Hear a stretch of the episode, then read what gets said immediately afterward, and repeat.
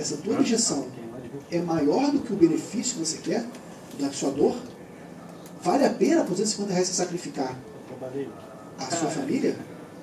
Levando para o serviço contábil, tipo, vale a pena?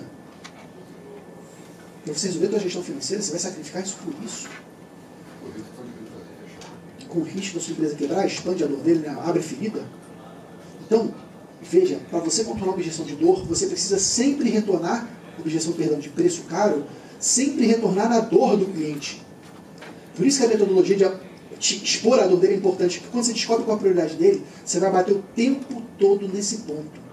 Não tenta argumentar que ah, a lei, para se manter no Simples Nacional, você precisa ter escrituração contábil. Ele não está nem aí para isso.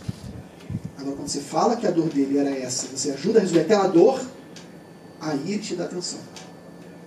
Tá claro, gente? Sempre que vocês se depuserem diante de, uma objeção, lembra da dor dele. A dor que você levantou naquela, naquela história. Pegando a história, pergunta poderosa, pegou a dor dele, se apoie na dor que ele te falou.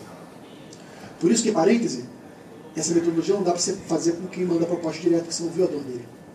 A exposição da dor é algo muito importante, muito importante. Você tem que arrancar a dor do cliente. Você só arranca a dor do cliente se ele confia em você.